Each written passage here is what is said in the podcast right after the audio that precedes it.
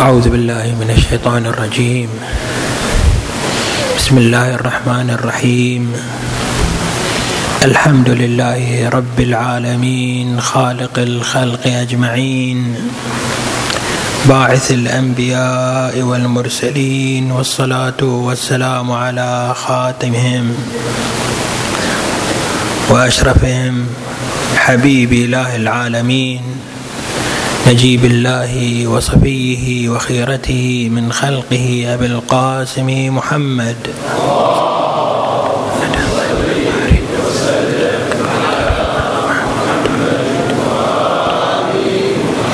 وعلى آله الطيبين الطاهرين الهداة الميامين واللعن الدائم الأبدي على أعدائهم وظالميهم إلى قيام يوم الدين. السلام عليكم إخواني المؤمنين ورحمة الله وبركاته. أوصيكم ونفسي بتقوى الله عز وجل واجتناب محارمه. بسم الله الرحمن الرحيم. والتين والزيتون وطور سينين وهذا البلد الأمين. لقد خلقنا الإنسان في أحسن تقويم. صدق الله العلي العظيم. يمن الله عز وجل بأعظم مننه عليكم يا بني البشر. وقد خلقكم بعد أن تقسم الآيات القرآنية بأعظم مظاهر النعم الربانية على الإنسانية وعلى البشرية يؤكد القرآن الكريم أنك تحمل في طياتك أيها الإنسان تحمل في وجودك أقوم خصائل وفضائل الإنسانية. أعظم فضائل الوجود قد جعلت في قوامك أيها الإنسان في أحسن تقويم ليس فقط في تقويم حسن بل أحسن ما يمكن أن يتصوره موجود وعقل قد وهب لك. ومن ذلك الحسن صفة الحياء. تحدثنا في الأسبوع الماضي عن هذه الصفة وأنها من أكمل ما خص الله عز وجل به الإنسان من بين سائر الموجودات. بل هي هذه الصفة هي الحصن والقلعة الأقوى والقلعة الأثبت في مواجهة الانحرافات. الحياء له مراتب.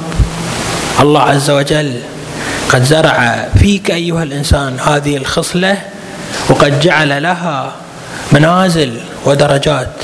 الدرجة الأولى حياء الإنسان من بني جنسه. الإنسان مخلوق اجتماعي بطبعه بل إن صفة الحالة الاجتماعية وحرص الإنسان على وجوده الاجتماعي ورغبته القوية والجامحة في أن يكون له مكانة وأن يكون له منزلة وأن يكون له شأن عند بني جنسه وعند أبناء مجتمعه حالة حالة وغريزة عميقة في وجود الإنسان. ليست مجرد بحث عن مكسب. وليست مجرد بحث عن مطعم ولا مأكل ولا معين في أداء أشكال الحياة الظاهرية بل إن الدوافع الاجتماعية عند الإنسان أقوى وأشد من ذلك. نحن نشاهد في التاريخ أن هناك من تنازل عن بعض المظاهر الاجتماعية تنازل عن بعض المظاهر الحياتية تنازل عن المال تنازل عن القصور تنازل عن ال... ولكنه لم يتنازل عن هذه المكانة الاجتماعية. هذه الخاصية. وقد سعى كثير من الناس الذين ذكرنا أنهم لم يتنازلوا عن جوانب من الحياة المادية. سعوا بكل ما يستطيعون وارتكبوا في سبيل ذلك كل ما بأيديهم لكي يحصلوا على هذه المكانة الاجتماعية والتاريخ يحدثنا عن نماذج متعددة في هذا الجانب. هذه الخاصية خاصية عزة الإنسان واعتزازه بموقفه ومرتبته ومكانته الاجتماعية.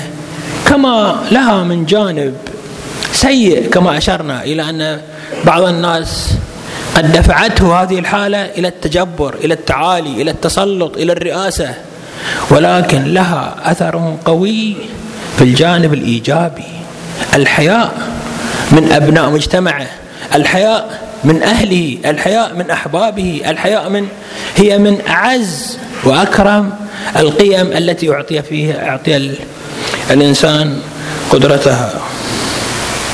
يقول أمير المؤمنين صلوات الله وسلامه عليه الحياء مفتاح كل خير. ويقول عليه السلام من كساه الحياء ثوبه خفي على الناس عيبه. الإنسان الذي يرفض ولا يقبل بأن يكون ساقط المنزل عند الناس. لا يجاهر بالأمور القبيحة لا يجاهر بالأمور المعاصي والمحرمات والمساوئ. هذه الخاصية يجب أن نلتفت إليها فهي درجة من درجات الحياء الذي يتكامل به شخصية شخصية الإنسان. الدرجة الثانية من درجات الحياء وهي درجة أعمق وأشد تاثيرا هي حياء الإنسان من نفسه. إذا أدرك الإنسان عظمة نفسه في نفسه وأدرك كماله في نفسه وأدرك عزته في نفسه حتى لو غاب عنه المجتمع حتى لو كان في مورد لا يراه فيه أحد من أقاربه ولا من أصحابه ولا من جيرانه فهو لا يرضى على نفسه ولا يقبل على نفسه الوقوع في مثل هذه القبائح. النزول إلى هذا المستوى من الانحطاط. هذا الحياء أشد عمقا من حياء الإنسان من مجتمعه. يقول أمير المؤمنين صلوات الله وسلامه عليه أحسن الحياء استحياء الإنسان. من نفسه. إذا كان نفسه من داخله تأبى عليه أن يكون منحطا إلى هذه الدرجة. لا يرضى على نفسه أن يمارس أمثال هذه القبائح. لا لا يرضى على نفسه أن يكون حاله حال سائر البهائم والموجودات. حاله حال سائر البهيمة التي ترعى وتعتلف نفسها. لا يقبل نفسه أن يجد مكسبه من الاعتداء على الآخرين ومن الاستيلاء على الآخرين. ولا يرضى لنفسه أن يكون قيمته ومكانته واعتباره لنفسه إلى هذا المقدار من الانحطاط. هذا الحياء للإنسان من نفسه هو عنصر قوة في وجوده عنصر تكامل في أخلاقه. وكلما زاد إدراك الإنسان لمكانته ومرتبته وعزته في نفسه كلما قوي هذا الحياء في داخله. نحن نجد بعض الناس إذا كان بين الناس وبين المجتمع يراعي كثير من الأمور في تصرفاته في سلوكه في أقواله ولكن إذا وجد فرصة يخلو فيها من الرقيب يخلو فيها من الوضع الاجتماعي أفلت زمام أمره ومارس المحرمات ومارس الأمور المعيبة ومارس النقائص. لماذا؟ لأنه لا يمتلك حياء في ذاته في نفسه لا يملك ادراكا لقيمته. الدرجة الثالثة من الحياء وهي أعظم الحياء وأكمل الحياء وأجل الحياء وهي التي لا يتم بها قيمة حقيقية ولا يتم قيمة حقيقية للانسان إلا بها. هي حياء الإنسان من ربه. حياء الإنسان من ربه يؤخذ فيه عنصران ولا بد أن يكون قائما على عنصرين. الأول هو عظمة الخالق في نفسه. الإنسان يستحي من الإنسان البسيط والعادي ولكن ليس كاستحيائه مثلا من الإنسان ذو المكانة من والديه من أبناء مجتمعيه من شخصياته الاجتماعية. كما أن حياؤه من درجات العامة من الناس ليس كحيائه من العظماء والكبار والشخصيات. فلو مثلا صادف أن شخصا له مكانة كان موجودا سوف يكون رعايته لتصرفاته وأعماله أشد مداقة. لماذا؟ لأن حياؤه حين ذاك يتعالى كلما زاد تعظيمه للشخص والجهة التي يستحي منها. إذا كان يدرك عظمة الله عز وجل وجلالة الله عز وجل وقدرة الله عز وجل وكرم الله عليه فكيف لا يستحي منه؟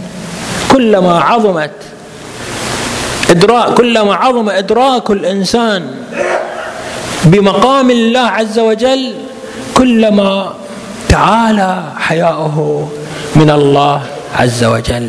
فكما أن حياء الإنسان لنفسه بدرجة احترامه لنفسه فحياؤه من الله لا حد له لأن عظمة الله عز وجل لا حد لها. العنصر الثاني من الحياء من الله عز وجل هو أن يدرك بأن الله عز وجل حاضر معه أينما كان وهو معه في كل مكان وفي كل آن. قال تعالى وما يكون ما يكون من نجوى ثلاثة إلا هو رابعهم ولا خمسة إلا هو سادسهم ولا أدنى من ذلك ولا أكثر إلا هو معهم أينما كانوا. ويقول الله عز وجل ونحن أقرب إليه من حبل الوريد. جاء رجل إلى أحد المعصومين إلى رسول الله صلى الله عليه وآله وقال رسول الله أريد أن أعمل المعاصي. الآن الرواية نسيت عند أي معصوم. فقال له إذا وجدت مكانا لا يراك الله عز وجل فيه فاعصيه إذا وجدت محلا لا يكون هناك الله عز وجل مطلع عليك عالم بك معك في تلك الحال فلك أن تعصيه. أما إذا كنت تدرك بأن الله عز وجل معك في كل آن وفي كل مكان فألا تستحي من عصيان الله عز وجل. وهو المنعم عليك المتفضل عليك الواهب لك لكل ما عندك. فالحياء من الله عز وجل هو أكبر مانع وحاجز من الإنسان في الوقوع في النقائص والخلافات. ونحن نقرأ في دعاء كميل في طلب المغفرة من الله عز وجل. اغفر لي كل قبيح عملته إلى أن يقول عليه السلام وكل سيئة أمرت باثباتها الكرام الكاتبين الذين وكلتهم بحفظ ما يكون مني وجعلتهم شهودا علي مع جوارحي وكنت أنت الرقيب علي من ورائهم. لو خفي شيء على الناس لو خفي شيء حتى على ملائكة الله عز وجل. فهذه المشاعر أدق مشاعرك أيها الإنسان. حاضرة عند الله عز وجل. الله عز وجل مطلع عليك في جميع تصرفاتك في كلمتك الصغيرة التي قد لا تقدرها مثلا. تستخف بها بأمك بأبيك بأهلك. هذه الكلمة في حضور الله عز وجل. هذه المعصية حتى وإن صغرت في في حضور الله عز وجل فهي قبيحة مريرة. كل درجات المعصية مع حضور وشهود الخالق جل وعلا فهي منقصة لك. يجب أن تستشعر أيها الإنسان الحياء منها. ويقول الإمام زين العابدين صلوات الله وسلامه عليه مبينا لنا أن أعظم حالات العبادة من صلاة أو دعاء أو تهجد أو عمل أو جهاد أو تقديم خيرات كلها ما لم تكن محفوفة بالحياء من الله عز وجل فهي لا تصل إلى درجة العبادة الحقيقية. يقول عليه الصلاة والسلام إلهي لو بكيت إليك حتى تسقط أشفار عيني وانتحبت حتى ينقطع صوتي وقمت لك حتى تنتشر قدماي وركعت لك حتى ينخلع صلبي وسجدت لك حتى تتفقع حدقتاي وأكلت تراب الأرض طول عمري وشربت ماء الدهر آخر دهري وشربت ماء الرماد آخر دهري وذكرتك في خلال ذلك كله. لو قمت بكل ما أستطيعه بكل ما في وجودي من أشكال العبادة والطاعة لك. ثم لم أرفع طرفي إلى السماء. استحياء منك ما استوجبت بذلك محو سيئة واحدة من سيئاته كل عباداتنا كل طاعتنا لله عز وجل. ما لم يكن ما لم تكن مجللة بالحياء من الله عز وجل محاطه بالحياء من الله عز وجل فهي لا تصل إلى حقيقة العبادة. نسأل الله عز وجل بجوده وكرمه وعطائه ومنه أن يمن علينا بالحياء من أهلنا بالحياء من مجتمعنا وأهم من ذلك الحياء من أنفسنا. وأهم وأرقى وأعلى من ذلك بالحياء منه جل جلاله. فيكفينا الله عز وجل بذلك الحياء الداخلي. كل معصية وكل عمل يدفع بنا إلى الخلل والنقاص. نحمده ونشكره على عطاياه ونسأله أن يتمم علينا نعمه وإحسانه. والحمد لله رب العالمين وصلى الله على محمد وآله الطيبين الطاهرين.